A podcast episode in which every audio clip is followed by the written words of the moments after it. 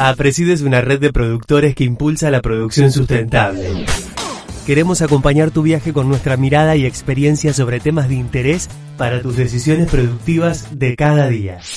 REM APRESID es la red de manejo de plagas con toda la información sobre malezas, insectos y enfermedades. Bienvenidos a un nuevo episodio de Integrando Manejos, el podcast REM APRESID, una nueva herramienta para el manejo de CONISA. Ingeniero agrónomo Rafael Frene, Corteva AgriScience. Hola, bienvenidos a un nuevo episodio de Integrando Manejos, el podcast de REM, de APRESID. Este es el episodio número 18 y es el noveno de la segunda temporada. Eh, mi nombre es eh, Juan Marsigliani, soy socio de la regional APRESID 9 de julio Carlos Casares y director adjunto del programa REM. Eh, en esta oportunidad eh, estamos invitando a Rafael Frene, es el líder eh, de agronomía del LIST de Corteva. Es una empresa que nos viene acompañando desde siempre en nuestro programa. Y bueno, hoy lo invitamos a, a charlar sobre el tema rama negra, una maleza que realmente está generalizada en todo el país y es eh, y su manejo y complejidad hace de que sea un tema muy muy interesante para todos nosotros. Así que hola Rafa, ¿qué tal? ¿Cómo andás? Buen día. Hola, buen día Juan, ¿cómo están? Muchas gracias por la invitación. Bueno, eh, como para arrancar esta, esta charla, lo que quería preguntarte primero es cómo, cómo ven desde la compañía el avance de la resistencia en malezas en general, ¿no? La, la problemática de malezas y bueno, para después meternos un poco en rama negra. Eh, bueno, sí, eh, la visión nuestra no, no, no es diferente a la, a, la, de todos los que estamos eh, observando el tema de cerca. La dinámica que tienen los procesos de resistencia en, en, en, la agricultura nuestra en Argentina es muy, muy intensa, muy rápida e incluso mucho más compleja que Brasil y similar a Estados Unidos. Nosotros, desde el que se agravó, el tema de resistencia a escala agronómica, digamos que el productor tenía la percepción de que tenía un problema en el lote, que esto empieza alrededor de 2009-2010 con, con ISA y sigue con todo el resto. Eh, a hoy el, la situación es muchísimo más compleja y vemos, para simplificarla, vemos eh, un mosaico enorme que abarca Pampa Húmeda, zona, zona núcleo, zona centro de Santa Fe y Córdoba y no ANEA, donde la problemática es la concesión de gramíneas anuales resistentes con amaranthus, intensificándose con borreria para Córdoba y no Ainea, y a medida que te vas un poquito al sur, entra a jugar también con ISA, y a medida que te vas a zona núcleo y, el este de la pampa húmeda y sudeste, aumenta la intensidad rama negra, es decir, ese gran mosaico es la combinación de gramíneas anuales, siempre con o amaranthus, o con ISA, o ambas, y consociadas, lo cual es un desafío más grande para el productor. Y desde el sudeste vemos un avance también de la problemática en la bolsa que ya está en ruta 7, yo eh, vivo y soy productor también en, la zona de Junín, ya está en ruta 7 la problemática de la bolsa. Este, así que en resumen es eso para nosotros, amarantus más conisa consociados con anuales, junto también borreria hacia arriba y el, la anabolsa desde abajo. Y cuando desagregás gramíneas, la problemática de leucina y equinocloa es importantísima, es muy, muy, muy, muy, muy preocupante porque estamos forzando el modo de acción de FOP y DIM, que hoy nos estamos parando arriba de esa baldosita, y, y, es preocupante. Y a medida que te vas de sur de Santa Fe hacia abajo, metes también Lolium, que ahí la asociación Lolium con ISA también es grave, ¿no? Sumado, bueno, a este nuevo desafío de la de Conice sumatrensis que ha evolucionado de resistencia simple al glifosato hoy a múltiple, que es un proceso similar al que ocurrió en Uruguay hace cuatro, cinco, seis años, que es la misma película que hoy la estamos viendo en Argentina. Buenísimo, Rafa. La verdad que el panorama eh, es desafiante eh, y bueno, inclusive con todos los el comentario que hiciste da para, para, para una charla bastante larga. Vamos a concentrarnos en Rama Negra en este caso, pero seguramente tendremos tiempo de charlar de, de distintas malezas. Eh, y bueno, en el caso de Rama Negra, como vos decías, está pasando, ustedes de la compañía vienen también haciendo un screening de la situación eh, de la resistencia a distintos modos de acción. Eh, y, por otro lado, también nosotros venimos evaluando desde el punto de vista de nuestras encuestas que hacemos a referente de cada partido o departamento, cómo va avanzando la resistencia no solo al glifosato de ramanera, sino también de ALS, ¿no? Y también hay algún otro luz de alerta a otro tipo de herbicida. Bueno, eh, puntualmente en el tema de rama negra, eh, tenés, eh, ¿me podés contar un poquito más detalle de cómo están viendo ustedes? Sí, nosotros lo que vemos es que el proceso de rama negra que empieza, como te decía, en 2010-11 con la resistencia al glifosato, atravesamos una, una cantidad de unas 7, 8, 9 campañas donde encontramos una muy buena solución a través de los herbicidas tipo ALS, eh, en combinación, por ejemplo, con 2,4-D. El manejo de soja durante muchos años se, centró en el uso de diclosulán, clorimurón, más 2,4-D previo a la siembra de soja, y también un poco de soporte de metsulfurón, clorsulfurón en invierno. Es esta presión de selección, que es una, es una especie sumatrensis muy, que tiene un, un, background de, de, de, genes muy amplio, con mucha capacidad de generar resistencia múltiple, que es lo que ocurrió en Uruguay y Brasil. Su prima hermana, Conisa canariensis, en Estados Unidos, ha hecho exactamente lo mismo, el mismo proceso evolutivo, primero glifosato, después ALS. Hoy lo que vemos es que eh, después de tener muchos años una solución para manejar Conisa, donde el productor ajustó bien ese manejo, empezó a mirar con mucho más foco el amarantus, este, y hoy un poco que de vuelta tenemos otro, otro punto de inflexión en ese sentido, donde el productor tiene ya un ajuste muy bueno para, y de timing y herramientas para manejar amarantus, y de vuelta parece con ISA a asomar como un problema porque empiezan a haber ahora escapes con la estrategia que estaba usando, que era basada básicamente en aplicaciones muy bien hechas, una muy buena de invierno y una de presiembra con herbicidas de tipo LS, diclosulán, clorimurón, etcétera, más hormonales.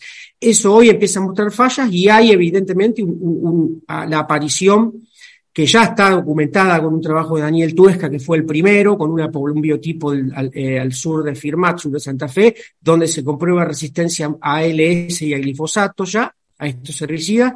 Entonces empezamos a ver esa problemática. Sí, vos mencionás lo de screening, son ensayos que se hacen testeando poblaciones a la dosis de 1X de los modos de acción más usados en, en, en, en la, la, la, maleza problema, y lo que vemos que a nivel de lotes, o sea, poblaciones georreferenciadas, desde Marco Juárez, Leones, pasando por sur de Santa Fe, zona norte de Buenos Aires hasta sudeste, Vemos que, por ejemplo, el, último estudio que hicimos, sí, de 17 poblaciones, 11 nos dan eh, que no son controladas por los herbicidas ALS, que hay un alto grado de supervivencia. No se puede aseverar que es resistencia porque necesita una comprobación de un ensayo dosis respuesta, pero es una luz, una luz roja que 99% que son poblaciones resistentes. No todas son resistentes, pero aparecen y con una mayor densidad de puntos rojos en zona sur de Santa Fe, norte de Buenos Aires.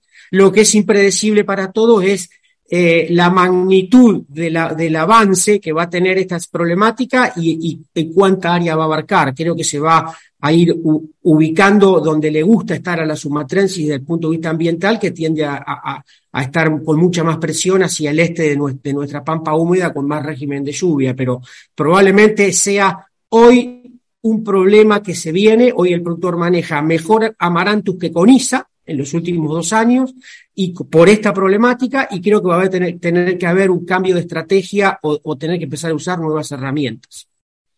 Buenísimo, eh, Rafa. Y ahí un poco también, eh, como siempre, lo importante es tener distintos modos de acción, como para ir rotando o ir teniendo distintas herramientas para poder manejar este tipo de malezas.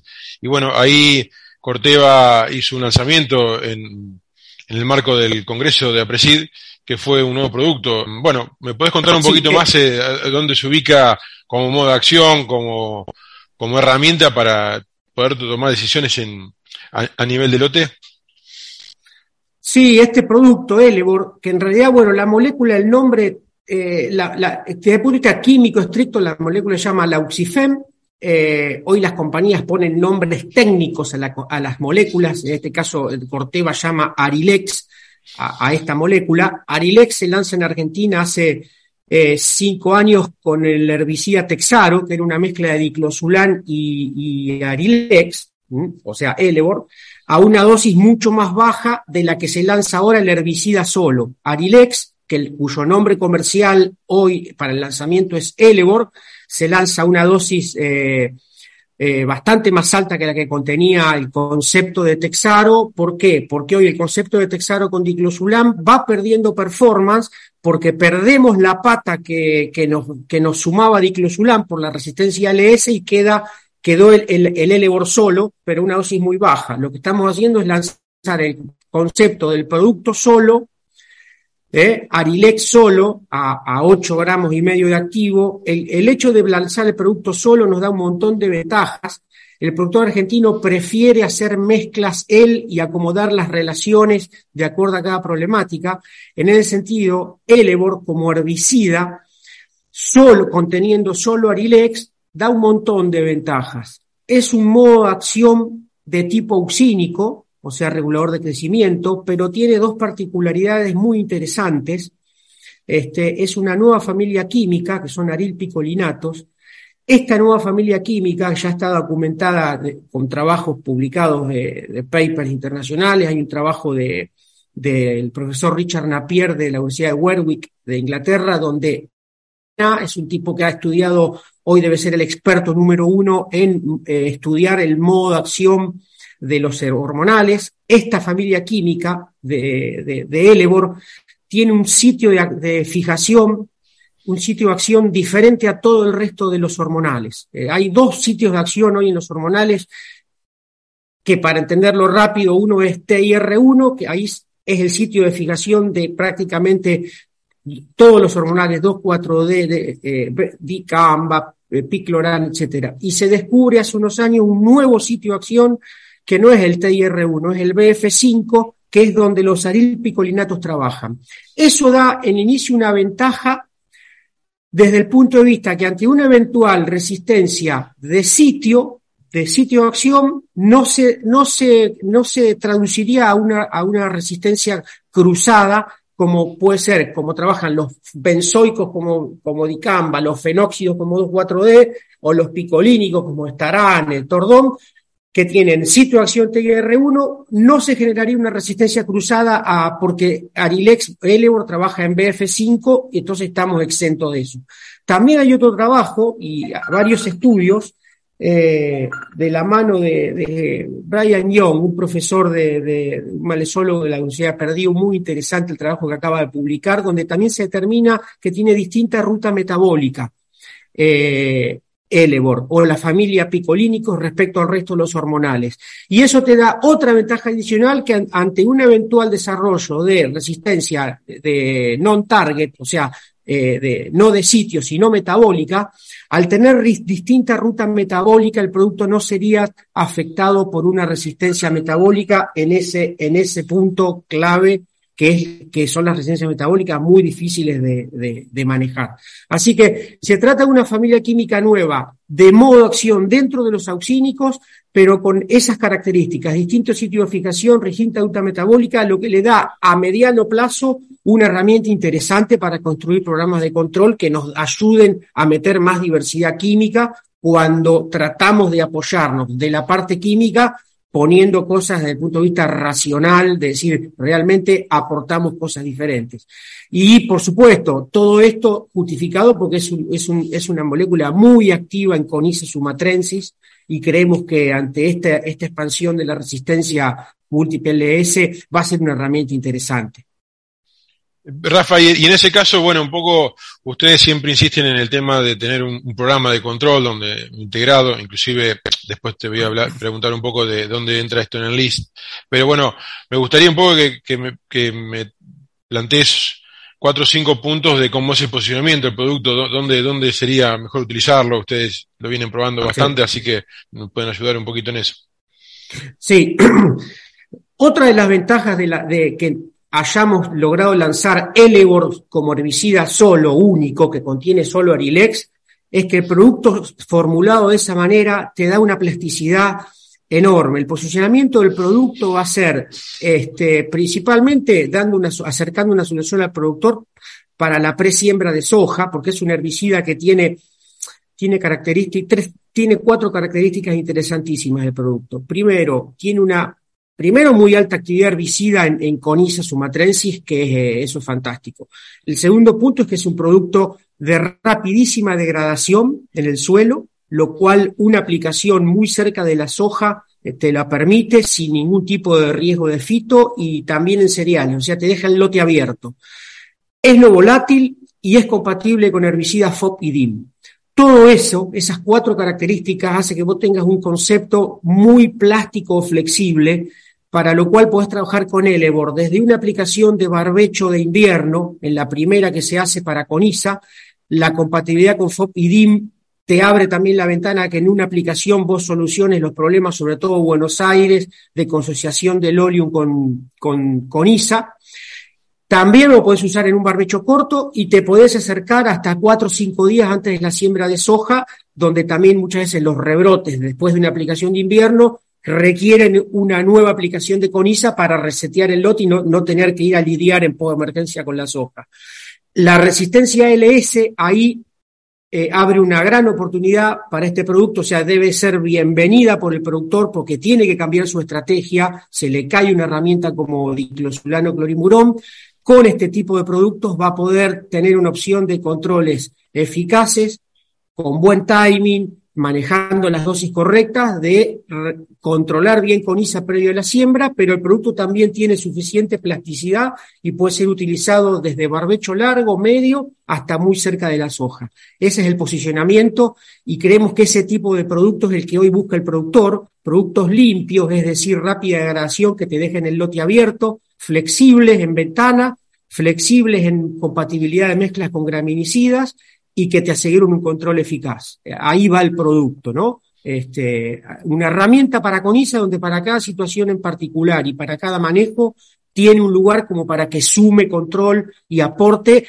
con la espalda de eh, la diferenciación desde el punto de vista de, grupo químico distinto que tiene cierto, cierto aporte en la teoría para un manejo de resistencia eficaz. Eh, y bueno, buenísimo. Eh, y, y, en el caso, usted tiene el programa en list eh, y me parece que está bueno enmarcar este, esta herramienta un poco en ese programa. Eh, Rafa, ¿me podés tirar un poquito de cómo, cómo entra eso en ese programa y cómo, cómo es el resto del programa de, de en list para el cultivo de soja, no? Sí, buenísima la pregunta, porque para nosotros, eh, al construir la tecnología en LIS desde el punto de vista como sistema de control de malezas, la idea es que sea un, un approach de, de, de, que te lleve a un manejo racional de las malezas y sostenible. Para eso necesitas diversidad. Hoy un manejo eficaz de la resistencia eh, requiere, requiere, estoy convencido, requiere no solo, no solo, requiere algo más que control de malezas. Vos necesitas la combinación de tácticas químicas con agronómicas. La, el secreto para un manejo de resistencia efic eficaz es la combinación de tácticas químicas con tácticas agronómicas que te permiten diversificar la presión de selección sobre las malezas. Ese es el concepto sobre el que se basa el sistema en LIST y sobre el cual construimos programas de control donde lo que se, se intenta es transmitir al productor las herramientas de un programa de control sólido y sostenible, donde tenés un cultivo bien flexible como la soja en list, que podés combinar modos de acción de residuales con post emergentes, meter diversidad química, y ahí también se acopla Elebor como elemento diferencial para Conisa en la presiembra o el barbecho corto que aporte un nuevo modo de acción. Ese es el valor. Queremos que aporta, en realidad el sistema en list como programa de control, que lo que propone es manejar malezas con diversidad química, más allá que la rotación después, lo podemos hablar un rato largo, es la otra parte de la solución, porque el LIS por sí solo no es invulnerable y por sí solo no va a solucionar todo, pero empezar por entender un programa de control de malezas donde se respete la diversidad de usar diferentes herbicidas con modos de acciones diferentes a lo de post-emergencia y combinarlos que se cuiden espalda con espalda ante un proceso revolutivo de cualquier individuo de una maleza, hace que sea más sostenible el tiempo y robusto el programa. El aporta esa diversidad química dentro de los hormonales, aconiza y lo acoplamos en el sistema recomendándolo en la presiembra o muy cerca de la siembra de la soja para controlar con Nice sumatrensis. Ahí está el valor de la, de la molécula y cómo se acopla en un sistema como el LIST, donde lo que tiene es tratar de poner en la mesa Señores, hay que hablar de programas de control y no hacer mezclas un poco erráticas o de forma reactiva, sino de todo lo que tenemos en, el mercado, tratar de utilizarlo. Por supuesto, el sistema LIS, en ese sentido, es un sistema abierto, toda molécula nueva de distinto grupo químico, modo de acción que aparezca de la industria en su totalidad y que sume al, a un, al programa de control que propone el LIS, es bienvenido, como lo es él. Buenísimo, Rafa. Bueno, se nos, se nos va el tiempo, estaría estaríamos charlando de esto. Está muy interesante, bastante tiempo, lamentablemente, este tipo de, de programitas y de, programas son, tienen que durar con un tiempo limitado. Así que bueno, un poco como para ir redondeando y cerrando un poco el capítulo, eh, quería que más que nada una reflexión de cómo, cómo veías vos la, interacción que tiene Corteva con el programa REM eh, y bueno, que, que, bueno, hoy justo en off charlábamos un poco algunas potenciaciones que podemos darnos. Eh, así que, bueno, ¿qué, te parece a vos? ¿Cómo, cómo, cómo lo ves? No, yo lo veo, eh, lo que charlábamos tal cual, lo veo, lo veo como eh, es, una, es una relación muy positiva, tiene, tenemos que tratar de buscar los puntos donde podemos construir cosas virtuosas. Hoy solo la industria solo la extensión oficial y solo las organizaciones privadas y la extensión y los productores y asesores por separado no vamos a lograr nada. Yo veo la relación nuestra de Corteva con REM eh, y APRESID que viene desde hace años como, como un vínculo eh, que nos permite estar a la industria y, y organizaciones como ustedes, estar cerca y tratando de converger en, puntos en común de la problemática de malezas, que es mi especialidad, y en base a eso construir líneas de trabajo entre todos y avanzar para dar recomendaciones eh, lo más certeras y, y, y, beneficiosas para el productor. Yo veo que es un vínculo muy positivo y que tenemos que seguir trabajando, construyendo cosas juntos. Creo que como hablamos hoy, hacer un trabajo colaborativo. Y ahí vinculo industria, eh, organizaciones como ustedes y, investigadores del sector eh, oficial de INTA, universidades. Totalmente positivo y virtuoso veo la relación y por eso estamos acompañando a, a Presid y REM, porque Corteva es una compañía muy enfocada en, por su portfolio en malezas, mucha trayectoria trabajando en herbicidas, es una prioridad para nosotros y, creemos que solo, eh, solo Corteva no, no termina siendo la, teniendo el impacto que tiene que tener esto. Esto es una problemática de todos y el trabajo entre vinculando a nosotros con ustedes, no tengo duda que va a ser virtuoso y hay que converger en líneas de trabajo hacia adelante. Así que lo veo muy positivo. Bueno, muchas gracias, eh, Rafa, y bueno, eh, creo que, que, sí, que vemos, tenemos la misma visión, así que, bueno, eh, muchas gracias por la, por esta charla que estuvo muy interesante y espero a los oyentes que le haya interesado y nos vemos en el próximo episodio de Integrando Manejos, este podcast que de Rema preside. Hasta luego. Las siguientes empresas sponsors son parte de la REM. Bayer, Corteva Agriscience, FMC, Summit Agro, Sumitomo Chemical, Singenta, UPL, Rizobacter, Agrofina. Los esperamos en el próximo episodio de Podcast REM. Integrando Manejos.